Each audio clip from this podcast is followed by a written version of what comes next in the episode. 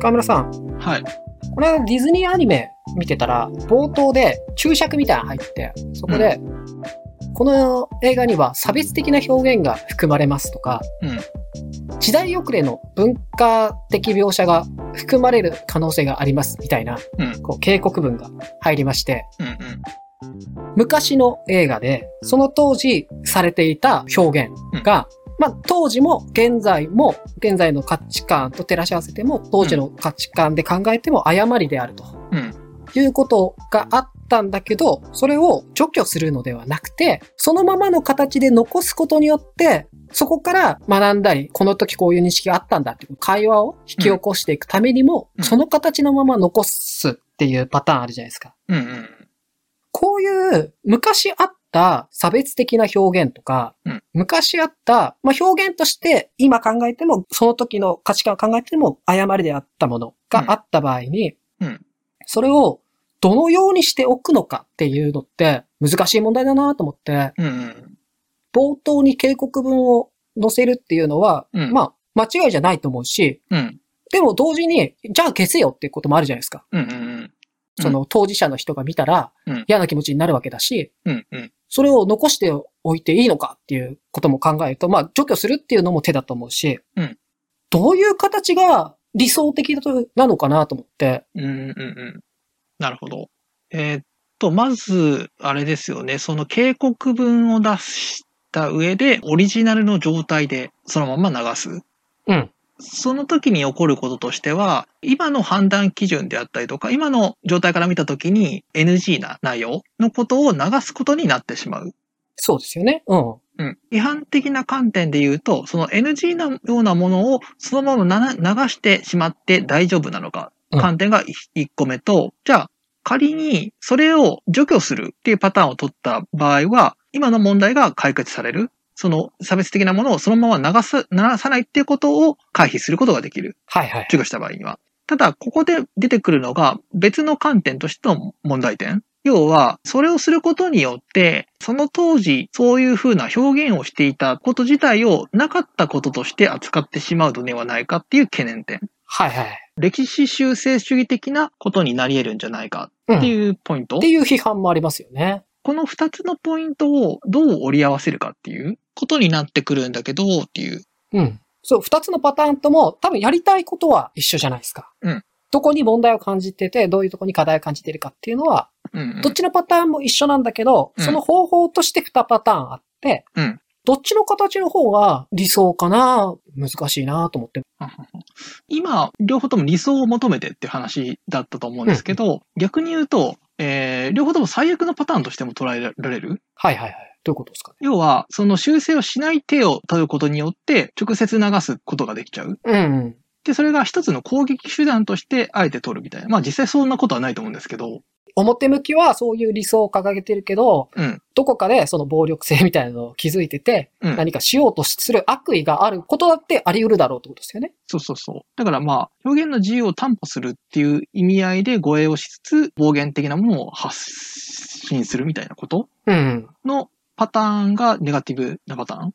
はいはい。で、まあ修正するパターンでいくと、そんなことなかったですよねっていうイメージ操作みたいな。っはいはい。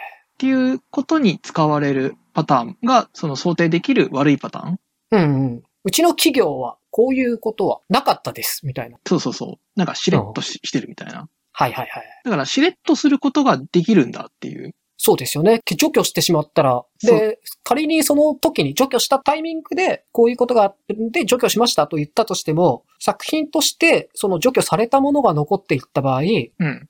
除去しましたっていうことって消え去っていく可能性も高いし、時間とともになんかないものになりそうな気もしますもんね。うん。除去しましたっていうのが残ったとしても、どこをどう除去したかっていうのが残らなかったら、確認ができなくて、元の形もわからないしね。うんう。うんん。そこでなんていうか、一回クリーンにされちゃうっていうか、なかった感じに消されちゃうっていうことが起こり得る。はいはい。で、それをなんか歴史を辿っていくとかしない限りは全然見えてこないっていう危険よほど性。掘る人が、こう、掘って、当時の表現って何だったんだろうっていう、調べる人以外接触することがないものになってしまう。うんうんそれはそれでまた、あんまりよ、よろしくないんではないかって気がしますよね。アクセスできない人が多くなるっていうのは。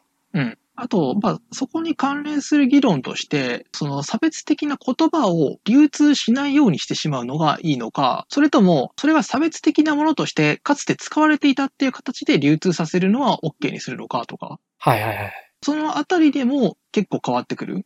うん。だから、なんていうか、重要なことって、その言葉が今持つ文脈みたいなところっていうのを明確に示していく必要性はあるよねっていう。うんうんうん。うん。だから、これを使うのは間違ってますよっていうのが、ちゃんと伝達されることが必要ではないのかなとは。うんうん。まあ、いずれにしてもすごく難しいですよね。難しいですよね。なんか別にこのテーマトークでどっちがいいとか言うつもりなくて、うん。途中でも言ったように、どっちもやりたいことは一緒なので、うんそこがちゃんと共有されてて、うん。あの、亀さんが言ってくれた、その、悪意持って扱うこともできるけど、そうしないということさえうん約束できれば、どっちも別に正解だと思うし、うん。うん。まあ、ただそういう悪用ができるっていうところで、まあ、難しいよな、この手段において難しいよなと思ってて。うん。うん。だから、すごくクリーンな語りで、いいことを語っているような体裁をとってるけど、実はそういう形でないことにもできるし、逆に言うと、全然修正せずにそのまま出してる状態にはなってるんだけど、そこに反省する、そのこと自体を、えー反省する意味で消さずに刻印みたいな形であえて示してるっていうこともあり得るから、一概にどういう形かっていうのは判断できない。割とその、現代アートにおいても、同じラインにある作品って結構あると思うんですよ。うんうん。まあ今の価値観で言えば、これはちょっと表現として制限なくアクセスできるのは問題なんじゃないかっていう表現はあると思ってて、うんうん。同じことになりそうな気がするんですよね。うん。少なくとも、何の注釈もなく、そのまま出すっていうこと自体はできないよねっていう。うん。注釈なしでね、誰しもが気軽にアクセスできる形で公共に開かれてはままずいのではないかっていう気はしますよね。うんうん。そこで出てくるのが、まあ、ゾーニングみたいなもので、区切られた空間に配置されるとか、直前に警告文みたいなのが出て、それを、まあ、同意した、してくれるとか、まあ、注意の上で見てねっていう。まあ、それ自体も、厳密に言うと、表現規制ではあるんだけど、ただ、まあ、そこのバランスというか、なんていうか、公共の中でどう提示していくかって中で、やっぱりある程度の何かというか、まあ、注釈っていうのは必要になるんではないかとは思っていて。うん。まあ、わかりやすいところでその手段の話を出そうとし思って今回テーマにさせてもらったんですけど、うんうん。多分一番やらなきゃいけないのは、やっぱ理想を共有しておくことをしなきゃいけないと思ってて、うんうん。目標これだよねっていうところが共有されてないと間違う気がしてて、うんどういう社会にしたいのみたいなところから多分話さなきゃいけなくて、その社会にするためにどういう手段取ったらいいのっていうところを話さなきゃいけないのかな。そこを詰めとかないと、どっかで手段の話からし始めると悪用しそうな気がする。うん。一つの同意形成として、これを今使うっていうのはさすがにないよねっていう、その前提っていうものがまず伝わらないと、本当に知らなかった時に、なんかキャッチーな言葉だから何の気にせず使っちゃったら出たらけど、すごい差別的な用語だったみたいなのに後々気づくみたいな。まあそれは本当悪意なく単にその何も知らなくて何の注意、そういうものもなかったから、そのまま受け取っちゃったっていうことになかっこいいよねとかで受け取っちゃうからね。使いやすい言葉だから何も気にせずに使ってたけどみたいな。いや、そのね、そのどういう社会にしたいのかから話したり、共有していった方がいいよねって言ったのは、あの、これ間違いだよねって価値観も、やっぱ、要は社会が変わると変わるじゃないですか。で、最近それすごい思ったのは、まあ、僕、その本を取り扱う中で、その海外のその出版社から本を買ったりとかするんですけど、うん下調べするわけですよ。これどういうふうに解説されてるかなとかで、うんうん。どんな本なのかなと思って下調べすると、年齢規制かかってたりするんですよ。うんうん。こう何歳以下の方はクリックしないでくださいみたいな規制かかってて、うん。その写真集とかなんですけど、その写真集を日本人の僕が見て、うん見る限り、これ多分日本で販売されてたら年齢規制かかんないんですよ。うんうん。まあその方ドイツだったんですけど、ドイツでは自主的にその年齢規制かけている。だからこれはちょっとまずいだろうと思ってる。うんうん。で、それは社会が変わって日本に持ってきた時の僕の目線ですけど、うん僕の目線で見ると、まあ全然多分誰も規制かけないよな、これと思って見てて。うん。だから、やっぱり社会によって、そこの判断基準って違うから、うんそれって、要は社会が理想とする姿が、、今回それで言えば統一と日本とで多分違うんだと思うんですよ。で、そこによって手段が違って、多分これは日本だったら多分年齢規制とか言わないし、うんドイツの理想の社会があり方で言うと、これは年齢規制かけた方がいいっていう多分あり方があって、で、うんその手段としてそのパターンがでできちゃう。うん。うん。うん。だから、これは年齢規制かけるものだみたいな、そのうん手段で受け取って。やるんじゃなくて、多分社会のあり方というか、うんの理想形からその手段が生まれてるはずだから、まずそこ考えないといけないよな、という気は最近しましたね。うん。うん。なんか、それで思うこととしてあるのが、社会的な規範としての倫理みたいなものっはい。ていうものの差自体が何かその輸出するとか輸入するっていうところの中で起こる可能性って結構あるのかなと。要は、えっ、と、その厳しいところに持っていったときに、あの、こっちの国では何の問題もないんだけど、隣の国ではちょっと直接は無理ですってなるっていう。はい。今回はその厳しいところから緩いところに来ちゃってるから、うん。さっきの僕の本の話は。うんうん。厳しいところから緩いところからき、緩いところに来てるから、あんまトラブルなさげだけど、うん。逆パターンですよね。こっちから持ってった時に、向こうの厳しいものに、その、気づかずに入り込んでしまった時ってことですよね。うんうんうん。そこで出てくる問題っていうのは、どちらがいいかっていうところともちょっと違う議論だと思っていて、うんうんうん。その価値判断みたいなところと、まあ、それに対する許容性をどこまで設定しているかみたいな話で、で、その許容の部分っていうものが、あの、ある社会にとにおいては、ちょっと許容できないラインにあったとか、っていうところのズレで起こる現象。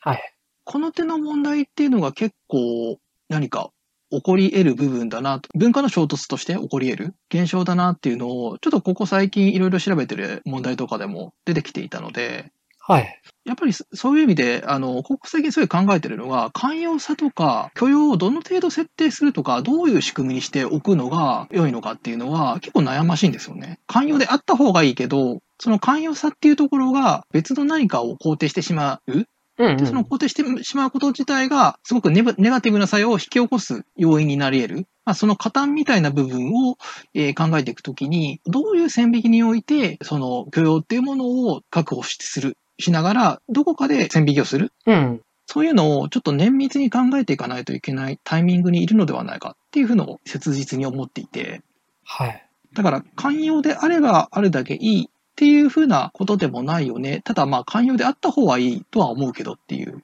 うんうん。さっきの本の年齢かかってたのは性的な表現なんですよ。うん。こと日本においては多分性的な表現って世界基準で見ても結構緩いんですよね。うんうん。僕らが割と普通にスルーしてしまう表現って結構あって、うん。それこそゴールデンタイムでやってるアニメみたいなものであっても、国によっては、いや、これはちょっと性的すぎないみたいなうんうん。表現であったりとかして、で、それはこっちからすると全然気づかないみたいな。うん。まあその他でも僕が上海行ったりとかした時に写真集取り上げられたりもしてるので、僕はうん。空港で捕まって、うん。バッグ中開けろっつって、普通に、もう別に本しか入ってねえけどと思ったら、これはダメだ、持ち込むなって言われて、うん。取り上げられたりとかして、でそういう時にもやっぱ批判の差をやっぱ感じたりとかもして、で特に性的な表現に関しては、僕らは世界基準で見てスルーしてしまってる。うん。うん。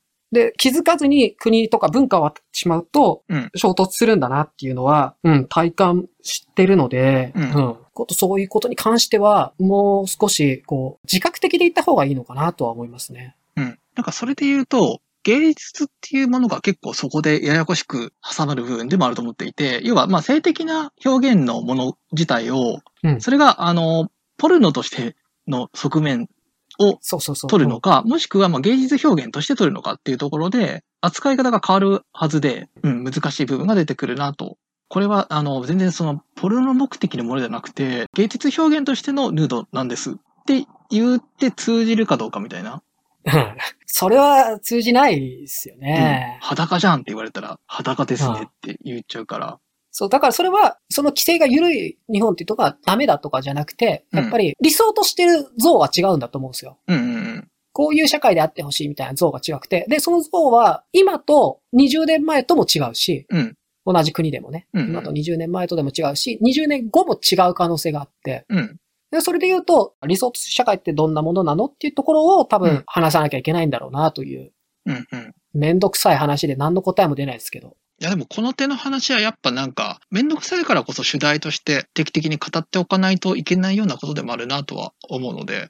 定期的にこういうことあったよレベルでも、うん、そう、なんか。上げながら、うん、うん、その都度刷新していったりとか、うんうん、考え直していったりとかするような形を取らなきゃいけないんだろうなと思いますね。そうですね。すでにその最適解っていうところが明確に置くことができないから、常にその確認して、これでいいかなっていうところで保っていく？うん、そういうものなんだろうなと思ったり。まあちょっともやもやの中、残る回だと思いますけど、今後同じようなテーマ出すかもしれませんが、よろしくお願いします。はい。ありがとうございました。ありがとうございます。